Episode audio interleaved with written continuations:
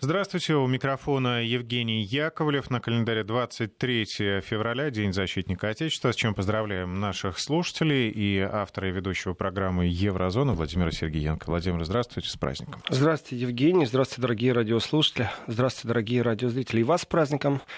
Э, дорогие радиослушатели, соотечественники, с праздником. Я, кстати, думаю, что в еврозоне тоже отмечают День защитника а Отечества по той простой причине, что там много наших соотечественников. Э, наши люди они везде. везде. А что касается Дня соотечественника, соотечественника, защитника Отечества и соотечественника, знаете, э, не все яду выпили вот этого э, либерально-майдановского э, революционного кастрюльного. Некоторые нормальные люди остались. У нас понятие «наше» — это «наше». Ну, вы имеете в виду, что, уехав в другие страны, они не Все равно с Родиной осталась связь, и Россия, как правоприемница Советского Союза, в другом контексте срабатывает. Это не только вот э, в виде русского языка. Я знаю людей, которые абсолютно не россияне. Казахи, например, живущие в Германии. Корейцы, узбеки. Они тоже себя считают нашими. Серьезно. За те же футбольные команды болеем. Э, с праздником. А вот и печальная новость из Европы. С этого я хочу начать свою э, еврозону. Власти Италии сегодня ввели определенные ограничения и по Италии не так просто передвигаться сегодня, потому что вирус затронул на севере Италии примерно уже 50 тысяч человек. Вдумайтесь. Совсем недавно была новость, что один человек умер в Италии, один. Подождите, Сегодня давайте, уже... давайте я вас поправлю. 50 человек, не 50 тысяч. 50 человек сообщает информагентство. У меня, у меня перед глазами э, Deutsche Welle, как источник, и написано, особые меры по борьбе с эпидемией затронули около 50 тысяч человек. Ага, значит, значит, это затронули наверное, по борьбе. Меры. Наверное, карантинные меры для города. Да, наверное, вы правы. Спасибо, Евгений. Закрыты 10 населенных пунктов, 79 случаев заражения, 2 человека умерли. Э, ну, жесть, если честно. Жесть, потому что запрещенный въезд, в основном все это в Ломбардии и Венета.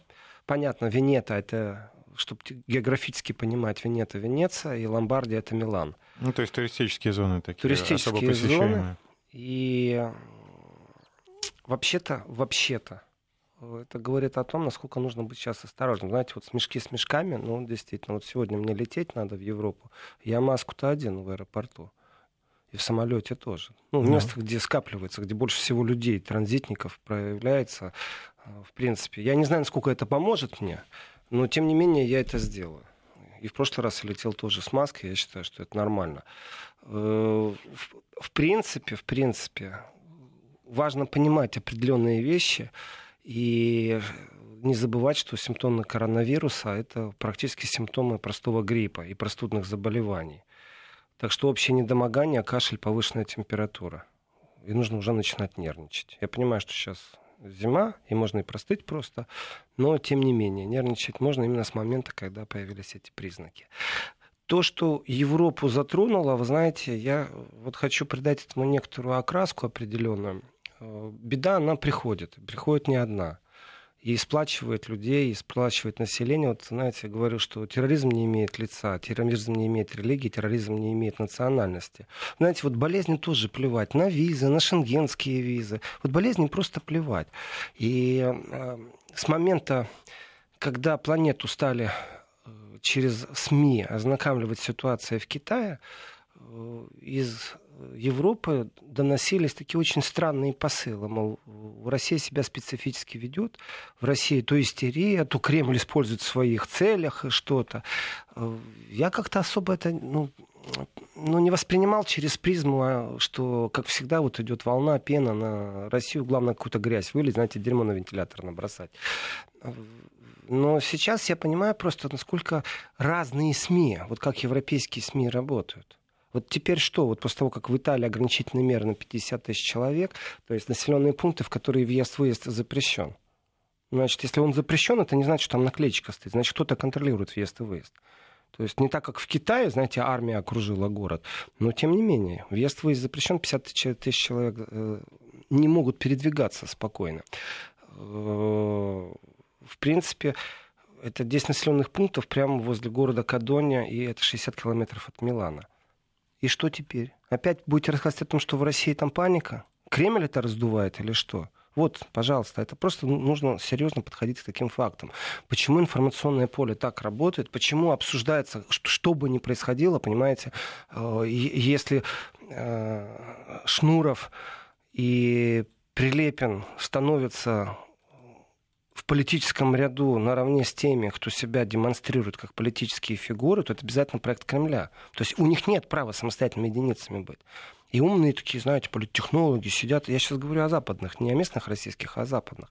И в инфосми это проект Кремля, понимаете? Вот все, что не будет, все, что не поехать, это проект Кремля. Коронавирус, информационная пропаганда, это проект Кремля. Кремль использует в своих руках. В общем, достали меня западные СМИ в этом отношении. Переучить их невозможно, но придется игнорировать просто, потому что э, есть, пропаганда Есть такие люди, которые как раз читают и потом, скажем так, ретранслируют это здесь у нас.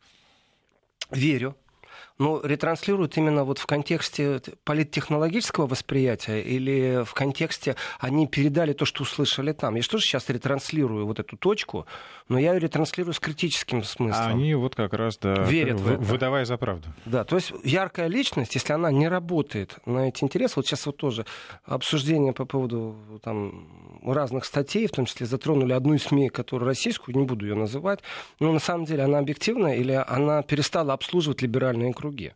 Ну, вот, обслуживать, понимаете? Потому что своя точка зрения должна совпадать обязательно с их точкой зрения. Э, своя точка зрения, она и есть своя. Она может быть не объективная, но она своя. А обслуживание других кругов это уже обслуживание. Тогда это ничего общего с точкой зрения. Э, читаю поздравления, спасибо. Я слушателям напомню, кстати, наши контакты. WhatsApp или Viber 903-170-63-63 или э, смс-сообщение 5533 в начале слова «Весть». Э, уважаемый Евгений Владимир Владимирович, с праздником вас. Всегда жду комментарии от Владимира с большим интересом. И Евгений, как ведущий, вы один из лучших. Спасибо вам, Мария Москва. Мария, Мария спасибо, спасибо за теплые большое. слова. Вот. Здравствуйте, студия, с праздником Андрей. И вас, Андрей, с праздником. Так вот, э, по поводу инфосми и информационной политики. Э, я против паники. Я, конечно, против паники. Э, но есть определенная логика каких-то действий. Вот человек, который много летает, много путешествует, много передвигается, я более подвержен тому, что я могу где-то встретиться в аэропорту с кем-то, должен ли я принимать меры безопасности и в чем они выглядят. Вот эта маска на лицо, это элементарные вещи человеческие, понимаете, я в этот момент, э, я точно так же, как и любой другой, у меня нет доступа к какой-то суперинформации от Минздрава, от ВОЗа, от, напрямую от китайцев, я ничего не знаю, у меня нет какой-то супер сыворотки, я нормальный человек, поэтому я тоже нервничаю. И у меня невроз заключается не в том, что я там гречку сейчас закупаю, свечи и, и мыло, Э, нет, э, маски. на это тот минимум, который вы можете выполнить, да, который от вас зависит. Вчера услышал такую вещь, что э, ну, оказывается, у нас есть конкуренты. Я, я жил наивной мыслью, не знал, что существует конкурент у еврозоны. Меня просветили, оказывается, существуют и другие радиостанции, и, и тоже вещают. И я вот... думаю, что кроме Вести ФМ никто не вещает. Вещают, вещают. И иногда несут такую ахинею просто. И опять же, хочется так сказать, кто конкретно, ну, пусть радиослушатели сами разбираются. И вот я вчера услышал, что в комментарии, в одном из комментариев, что паника, и вот человек идет по коридору, перестает дышать прямо, и потом обливается. И было это сказано с определенной иронией. Вы знаете, а я себе поймал на том, что я в аэропорту, когда вижу людей, э, которых можно идентифицировать как азиатов, я перестаю реально дышать. Я набираю в себя воздух, есть, стараюсь их проскочить, и потом опять вдыхаю. Я думаю, что мне это поможет, Чтобы не если честно. Бацилл. Вот еще раз, я нормальный человек, но тем не менее я думаю об этом. И с точки зрения вот этих западных СМИ, да ладно, там эта Россия, как всегда, панику нагоняет. Что-то Россия мутит. Опять Кремль хочет какой-то бонус кассировать, вот эту панику сеет. Потом прививки будет выдавать. Ага, вон в Италии что творится. Вот, допрыгались. Теперь в Италии ограничительные меры по передвижению. Представляете, вот Венета, а вы представляете, Венеция, в которую туристы больше ездить не будут? Потому что она будет заблокирована. И местные жители э, выпускать не будут. Вот просто представьте себе эту трагедию для туризма в Италии. И где-то там кратко проскочила информация о том, что Россия из ограничительных мер каждый день теряет такую-то сумму в торговле э, с Китаем. Ну, вот, потому Я что думаю, что для Италии меры. этот объем значительно выше, чем для и России. И как раз это не раскручивается в западных СМИ. Мне, не, не, мне сам факт неприятен. А зачем каждый раз мусоли через призму пропаганды? Вот через призму это нужно Кремлю. Э, то есть простой, я почему говорю о простом человеческом факторе, что я дыхание задерживаю или маску надену? Потому что существует простой человеческий фактор. Я не начитался каких-то кремлевских изданий, что мне страшно. Нет, я читаю сегодня западные издания и понимаю, что если в Италии вводят ограничительные меры на передвижение, это сегодня, то завтра это можно ждать по всей Европе. Это можно ждать, все, уже никто не застрахован. Ну, по крайней мере, в тех э, регионах, где будут замечены такие вспышки. Вот по уточненным данным, там в Италии уже больше 70 человек заражены, и 18 находятся в реанимации. Вот трагедия пришла, горе пришло, на самом-то деле, беда пришла. Вот здесь-то по-хорошему нужно объединяться. И мой упрек западным СМИ, которые ищут кремлевские корни, очень простой. Знаете, сволочи вы, вот если честно, сволочи. Зачем вы это делаете? У меня нет ни логики э, для объяснения, ни восприятия какой-то.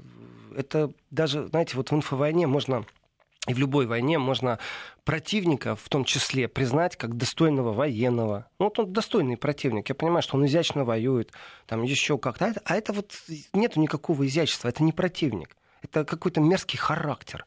Вот характер западных СМИ. И э, теперь мода поменяется, понимаете? Теперь они будут выражать сочувствие, наверное, переживать и думать о том, что они будут делать в случае карантина. А вот э, то, что пришло из западных СМИ, то, что раскручивается из США по поводу того, что с российских аккаунтов, там больше тысячи аккаунтов, что, мол, Америка причастна, и прям опять атака, опять атака. Они видят в этом атаку. И, конечно же, атака спланированная. Вот это тоже СМИ западные разносят, европейские СМИ это разносят, что вот есть такая претензия со стороны США, что там э, чуть ли не фейковые аккаунты, больше тысячи, и все разносят информацию, что США причастны. У меня очень простой ответ на все это. Вот я нормальный человек, я активен в соцсетях. Ну, я вот был на выставке, я показываю, я был на выставке. Я лечу в самолете. Вот я лечу в самолете. У меня, в принципе, есть что скрывать. Там частная жизнь. Э, иногда встречаешься с кем-то, кто просит его не афишировать. Ну, как источник, такое тоже бывает. Э, но что касается открытости жизни, открытости восприятия, она у меня присутствует в определенных рамках. И я что, не могу высказывать свое мнение? Вот мне неприятен факт наличия американских лабораторий, вот то, что они собирали э, определенные биоматериалы. А зачем вы их собирали? Вот мне этот факт неприятен. Дайте нормальное объяснение, и я не буду... Я не фейковый аккаунт, зайдите меня и посмотрите. Я, нормальный аккаунт.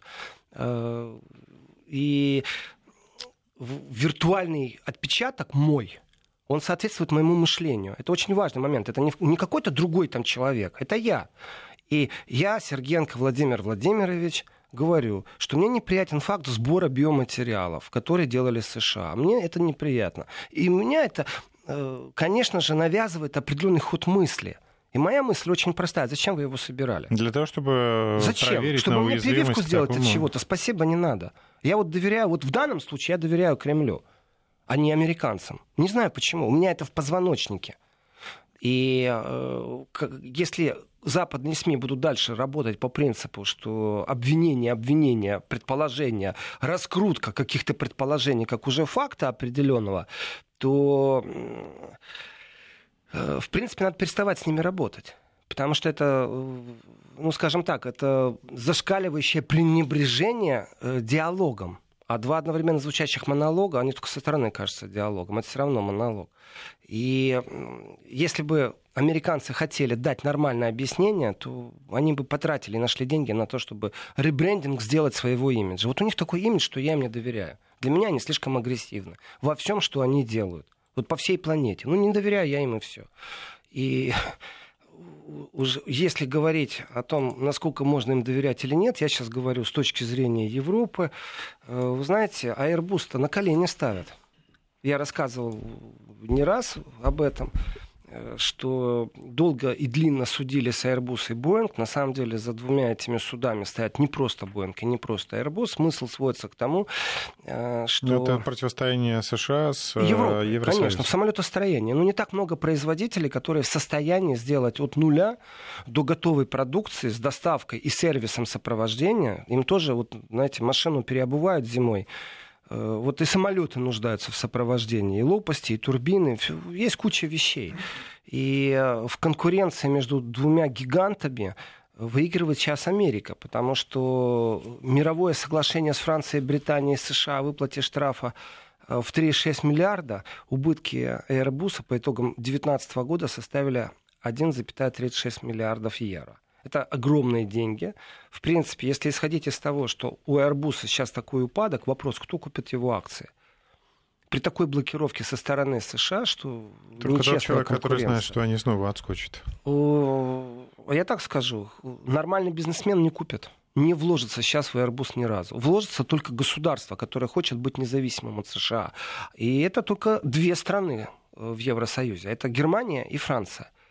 И проект Airbus, имеет ли он отношение, будет ли он сейчас выведен красиво за скобки, э, чтобы привлечь самолетостроение частично к ракетостроению, к эм, космической промышленности, к оборонной промышленности, для того, чтобы найти правильное финансирование и начать его выводить из такого провиса экономического.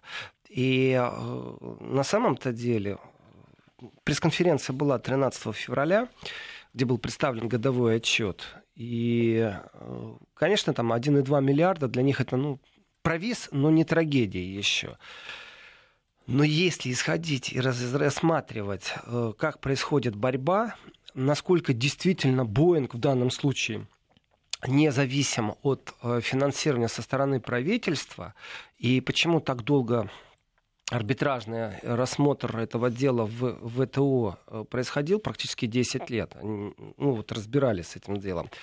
И признали, что да, что нечестная конкуренция, но со стороны Airbus в принципе, я же не юрист, чтобы прочитать все, и мне не дадут прочитать все тома, которые там, даже многотомник, я не знаю, там 50 томов, 80, 100 томов дела, где каждая сторона доказывает, что отраслевое финансирование, поддержка из государства э, является нормальным делом, и это, в принципе, не конкуренция. Просто кто-то очень хитро дочерние предприятия штампует, э, а кто-то по дешевке закупает титан, например, и который необходим при строительстве.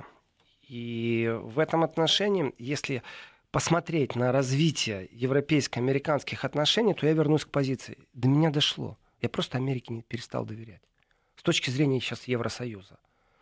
Э, отношения, вот часто же тоже говорят, там, Украина, Россия, братские народы. Вот слово братские народы я беру из оборота, вытаскиваю Россия, Украина и вставляю в оборот э, Европа, США закончились братские отношения. Все, четко есть осознание, э, что конфликт США и Европа зашел не просто на самую вершину их взаимоотношений, никогда такого не было э, что это очень затяжная вещь, и даже если вы сегодня снимете Трампа, вот там импичмент на следующей неделе проведут, и Трампа не будет, или там на, на следующих президентских выборах он проиграет. Настолько глубоко уже зашли некоторые вещи, что это невозможно отмотать назад. И миф о конкурентоспособности, когда кто-то ведет протекционистскую политику, это действительно миф. Ни больше, ни меньше. По-другому его не назовешь. И я думаю, что в этом отношении скрыто, конечно же, то, что Евросоюз не смог согласовать э, бюджетную политику сейчас. Это э, связано со многими вещами, но одна из таких сильных э, трагедий для Евросоюза это уход Британии с ее 75 миллиардами евро. Вдумайтесь, 75 миллиардов евро больше Евросоюз не получает. Соответственно, э, саммит Евросоюзу, ну, как сказала Меркель, разногласия слишком велики, чтобы прийти к соглашению. Такая лаконичная фраза, но за ней стоит все. И э, как Европа сейчас вот по-новому осознает себя первая без Британии, без этого финансирования – ну что я вам скажу? Э, потому что здесь не просто вздохнуть, а это главы государств все-таки собирались, и правительств э, Евросоюза, и в пятницу у них закончился, в эту пятницу, 21 февраля, у них закончился саммит в Брюсселе, никаких договоренностей у них нет вообще. Это заявление Меркель. А вот что касается не Меркель, а других заявлений, все-таки это весь Евросоюз, Евросоюз собрался, и встреча была не запланированная, э, то мне опять же в голову влазит сравнение с вектором пропаганды, который всегда был направлен там, против Советского Союза, потом против России. Вот как действуют западные СМИ. И очень интересный момент. Э, Евросоюз действует плановым хозяйством. Больше нету свободной экономики рыночной. Это миф, который тоже когда-то кто-то навязывал. Мол, Советский Союз неправильная экономика, а вот правильно, как у нас, свободные рыночные отношения. Это подстегивает, это инициирует, и не только э, бизнес-энергию, не только развитие. Это стимулирует вообще экономику, рыночные отношения. Так вот, Евросоюз планирует на 7 лет. Вдумайтесь, как можно в современном мире, в котором технологии развития бизнеса, уже это что же отдельные технологии, как инвестировать, как выводить э, на биржу, как привлекать капитал, как государство гарантирует выплаты по капиталу. Проблема с ЮКОСом это именно вот энергетический пакет это гарантия по инвестициям. То есть, если ты инвестируешь у нас в энергоотрасль, то мы гарантируем как государство тебе всегда, что ты получишь деньги назад, если что-то происходит. Поэтому арбитражный суд признал э, неправоту решения российских инстанций и назначил эти вот 50 миллиардов выплатить ЮКОСу. Это гарантия. Завтра закон поменяется, Конституция может измениться. Как можно планировать бюджет на 7 лет? Это у меня вопрос в Брюссель. А очень просто. Они спланируют, а потом никто не сможет из этого бюджета вырваться. А если, например, через три года, через год Польша выйдет из Евросоюза? Я думаю, тогда Евросоюз посыпется с такой скоростью. Польша или Италия, если выйдут, это не будет того Евросоюза. Давайте сейчас прервемся, реклама и новости, потом вернемся в Еврозону. Итак, возвращаемся в эфир с Владимиром Сергеенко и вновь к провальному, по сути, саммиту Абсолютно, абсолютно провальный, хорошее слово, Евгений. Э, я бы еще добавил слово «бездарный». Бездарный неплановый саммит глав правительств и глав государств Евросоюза. Э, вот обратите внимание, Британия о том, что она уходит, говорила очень давно. О том, что у них 75 миллиардов будет не хватать в бюджете Евросоюза. Они тоже очень знали э, заранее и давно все это они знали а теперь вдруг у них вот незапланированный саммит. Молодцы. Два дня велись переговоры. Смысл борьбы, он и раньше был этот смысл такой борьбы, сводится к очень простым вещам. Настолько простым, вот не надо быть ни экономистом, ни бухгалтером. Все очень просто. В Евросоюзе есть страны, которые дают больше, берут меньше из общего котла. А есть страны, которые дают меньше, берут больше. Так вот, те страны, которые получают больше, но дают меньше. Я так подозреваю, это не самые бедные страны. Э, нет, как раз. Не самые бедные, как раз э, дают больше, не самые бедные. Э, те, которые получают больше, доноры и не доноры, вот все очень просто. Между ними есть борьба. И предложение звучит так. А давайте на, будем наращивать, э, вот как в НАТО есть там, предложение, вот до 2% довести ВВП. Вот точно так же давайте там, в течение 7 лет повысим взносы еще на 1% от ВВП. И тут те страны, которые доноры, говорят тем странам, которые все время сосут из вот этого центрального э, финанси... фин... из центральной финансирующейся корзины вот этими богатыми странами. Говорят, нет, вы давайте, вы нам давайте. Те говорят, нет, мы больше не дадим, спасибо, и так много даем. Но суть сводится на самом деле к другому. Смотрите, ну как можно сравнивать в процентном отношении э, то, что происходит? Ну, э, возьмите там карликовое государство Эстонию ну, 1% эстонского ВВП и 1% германского ВВП. Да Эстония может и 2% дать, она не заметит даже этого. Германия, если 1% даст, там вон, они за 0,2% как воюют по поводу вот этих взносов в НАТО. Они не хотят. Ну, расходы на оборону. Да, почему не хотят? Потому что там миллиардные суммы что у Германии совсем другой ВВП.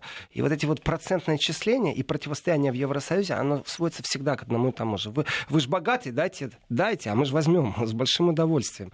И очень не хотят, плюс еще речь идет о так называемой экономная четверка. Это Дания, Швеция, Австрия и Нидерланды они тоже так специфически относятся, знаете, есть те, которые богатые дают, а есть еще те, которые сколько дают, столько и забирают. И такие тоже существуют. И э, давайте так. Само формирование семилетнего бюджета – это уже задача, которую нормальный человек не должен сегодня делать, если он глава правительства любой державе в Евросоюзе. Э, планировать на 7 лет, как я сказал в первые полчаса, это нереально с тем темпом, который сегодня существует, и изменение внешних факторов. э, что бы вы ни планировали, если Трамп захочет вдруг навредить, то он навредит. Будет короткий твит, и выяснится, что теперь поражены в правах там, товары э, сельскохозяйственного назначения не только Испания, и Франция, и Италия. А, плюс к этому еще там, знаете, солями не будет покупать, еще что-то. Придумает. Я Ему все сказать, равно. Сталь, там. Э, страны, например, прибалтийские, да, которые вот э, меньше всех вносят и больше забирают, они же еще при этом э, обращают в сторону США. И США очень искусно оперируют некоторыми вещами. Понимаете, вот идет все время, у меня такое ощущение, что последние годы идет спецоперация по отвлечению внимания. Вот весь инфошум, который существует в пространстве по поводу России, и я так скажу, часто по поводу Китая, этот весь инфошум должен отвлечь внимание среднестатистического европейского обывателя от реальных угроз, которые происходят. То есть вот а, как бы не дурили СМИ, Притом найти э, влияние США и доказать, что это какой-то заговор, я думаю, нереально сегодня. Но есть факты определенные. Как такое может быть, что в, в прессе в СМИ постоянно говорят «волки, волки», тыча на Россию, а когда делают опросы, выясняется, что большинство боится Трампа.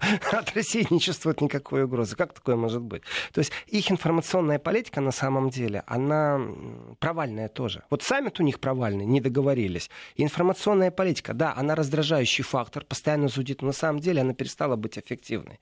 Потому что э, ну, не знаю, контраргументация срабатывает потому что в информационной войне выработаны определенные методы информационной защиты.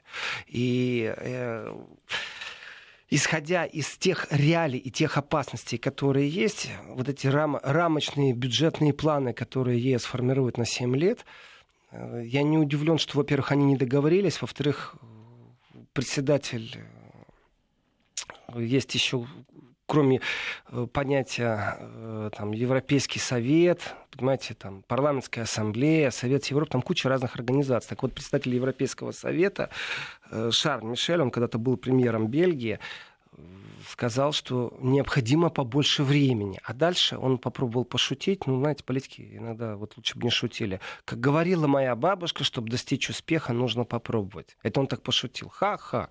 Я прям от смеха задыхаюсь сейчас. Как говорила его бабушка, чтобы достичь успеха, нужно попробовать. Пробуйте. Пробуйте. Э, и нехватка 75 миллиардов, которые пропали вместе с Британией, могут привести, вот здесь вот начинается тектонический сдвиг политического ландшафта всей Европы.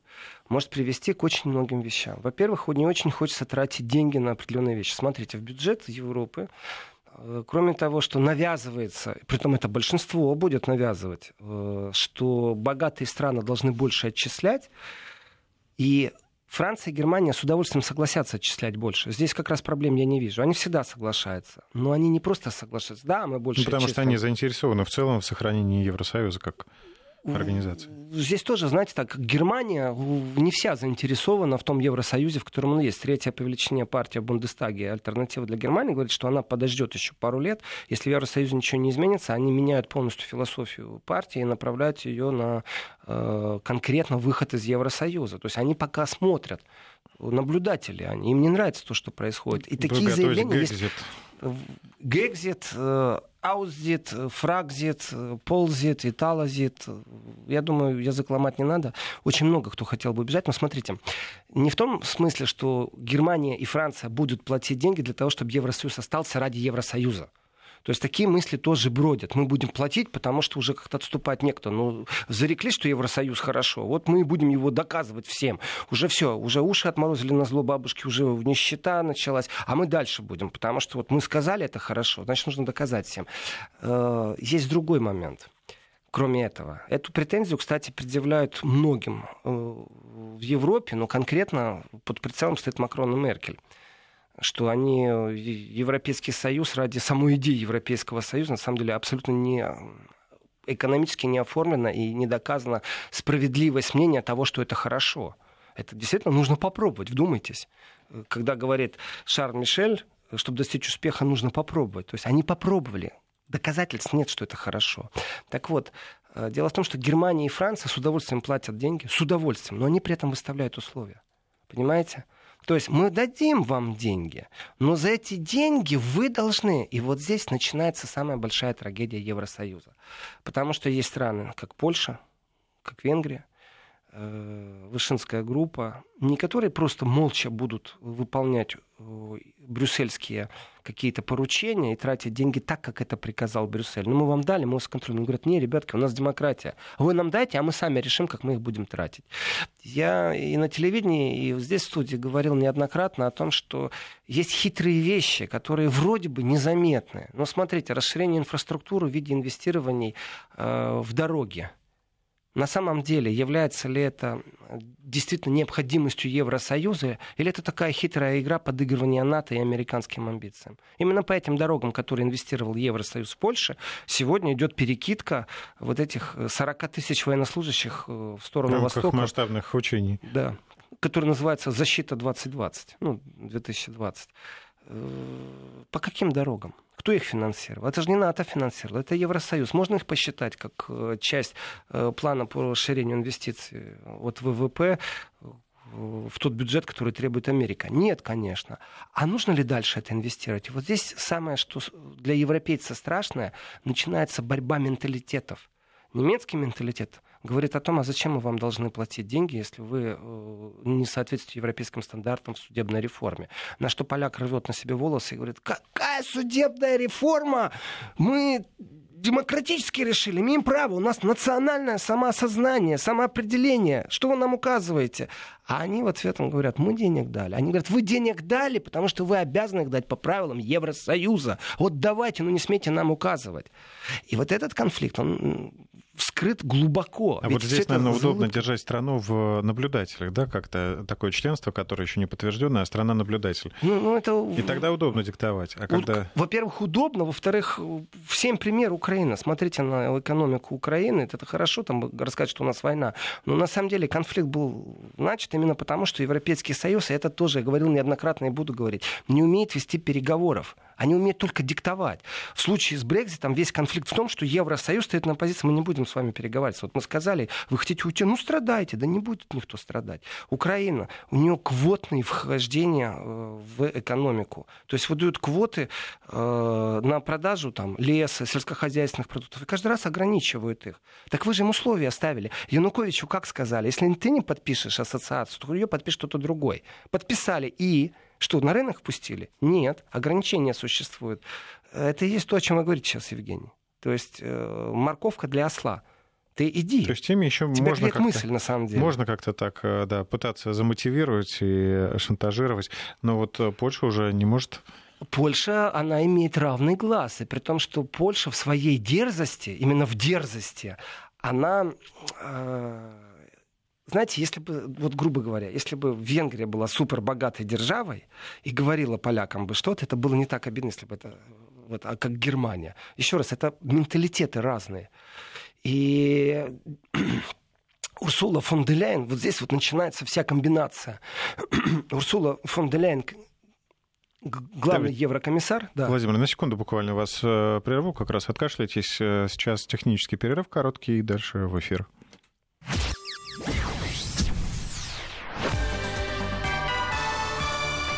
Вести ФМ. Урсула фон дер Ляйен. Урсула фон дер Ляйен это абсолютный ставленник Меркель. Вот просто согласована она была в обход всех демократических норм. Ее как кандидата никто не видел на выборах как главного еврокомиссара. Она вообще не обсуждалась как кандидат. Там был какой-то призначный, мало кому известен, абсолютный русофоб э, Вебер. Э, нулевой политик, грубо говоря. Ну, никто. Ну, потявкал и потявкал. Там. Он обещал, стану еврокомиссаром главным, Северный поток-2 закрою. И Меркель согласовывала фигуру Урсулы фон де Ляйен с Макроном на самом деле. Ну и с остальными вроде тоже. Э, конечно. Но остальным, знаете, как там Дания радуется, ой, мы теперь там первый раз будем э, вице-президентами, вице-председателями, еще там какие-то, третий комиссар будет наш. Отлично, сторговались. Даже не пробовали засунуть свою кандидатуру европейским образом избранную с обсуждением как кандидатуры в кресло главного еврокомиссара. Так вот, Урсула фон де Лейн сейчас один из главных э, ведущих переговорщиков по бюджету. А это меркельская рука на самом деле. И Меркель, конечно, не хватит э, возможности еще контролировать Евросоюз. Вот за этим и поставлена бывший министр обороны Германии. Э, для того, чтобы диктовать из Брюсселя условия, на которых Германия и Франция готовы давать больше и брать меньше. То есть то содержание, которое вроде бы предписывается э, э, малоимущим странам в Евросоюзе, кто-то должен четко выставить эти условия и вести нужно эти переговоры так, чтобы никто не понял, что это шантаж. Я вам дам денег, дороги уже построены, все, на дороге больше давать не надо, теперь только на их содержание. Э, на что вы дадите деньги? На образование, чтобы мозг промыть, и чтобы все мыслили теперь как в Германии? Не, не хотим, сказали поляки. И венгры говорят, нет, не хотим. Мы хотим сами распоряжаться. Нет, тогда мы денег не дадим. Вот, вот, вот где тупик на самом-то деле. Они Но потом... вы обязаны, да, в рамках соглашения. А... Вы когда в Евросоюз вступали, подписывали, помните, что подписывали? Вы что думаете, там какой-то евродепутат действительно читал эти ассоциации все, которые нужно подписывать? Да нет, конечно. Его избрали, э, потому что он кандидатуру свою выставил по партийным спискам, как правило. Э, простой, обыкновенный человек, который стал депутатом. В политике э, не очень опытные все эти евродепутаты депутаты. И власть находится не у евродепутатов, она находится действительно у еврокомиссаров. И вот их подбирают по философии определенной. Соответствуешь стандартам моей философии. И вот вопрос. Да, это сейчас мое личное мнение. Э, философию кто твою оценил? Надежный ли ты сотрудник в кресле еврокомиссара? Макрон и Меркель. Ваша жизненная кредо. Всегда. Всегда. Вот, Евгений, вот примерно так развиваются события сейчас в Евросоюзе. Они согласуют бюджет, согласуют. Почему первый раз у них не получилось? Потому что сейчас э, озвучили проблемы. Теперь начинаются переговоры. Теперь еврокомиссары будут ездить между странами, встречаться с главами правительств, уговаривать, будет озвучивать проблемы. Торг. торг. Настоящий торг сейчас будет идти в Евросоюзе. Во-первых, очень хочется получить этих больших денег. Э, во-вторых, э, кроме денег, есть еще и угрозы.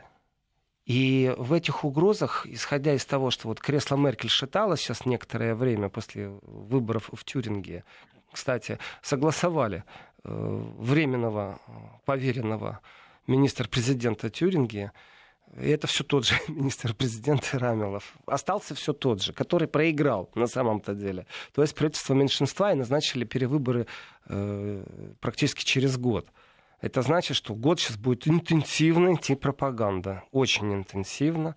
Э, я думаю, что сейчас сталкиваются лбами действительно очень сильно. Вот на земельном уровне в Германии э, консерваторы, в прямом смысле слова, не те, которых Меркель рассказывает, что она консерватор, а настоящие консерваторы, и абсолютно левацкие э, либералы. Именно левацкие, не совсем левые, а левацкие. То есть это ультралевые с ультрасоциалистическим мышлением. Ну, хотя они не признают слово социализм, у них это социальная справедливость, хотя хрен редкий абсолютно в данном случае не слаще. Э, я сейчас одним глазом глянул на смс которые приходят, и прочитал, э, Сергенко а, оговорился в начале эфира и сказал День соотечественника. Очень хороший был бы праздник.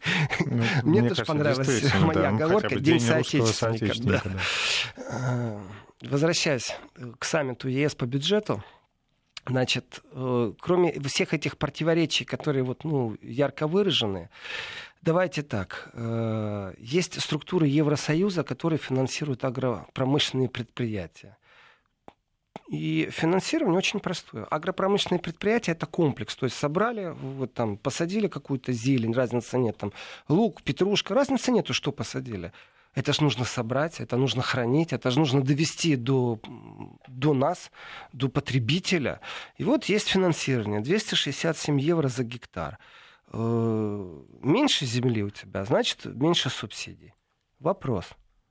А давайте распашем сейчас всю Германию, чтобы получать германские субсидии. Ответ. Я думаю, Польша взвоет в этот момент. Действительно взвоет. Ну, а почему бы действительно так и не поступить?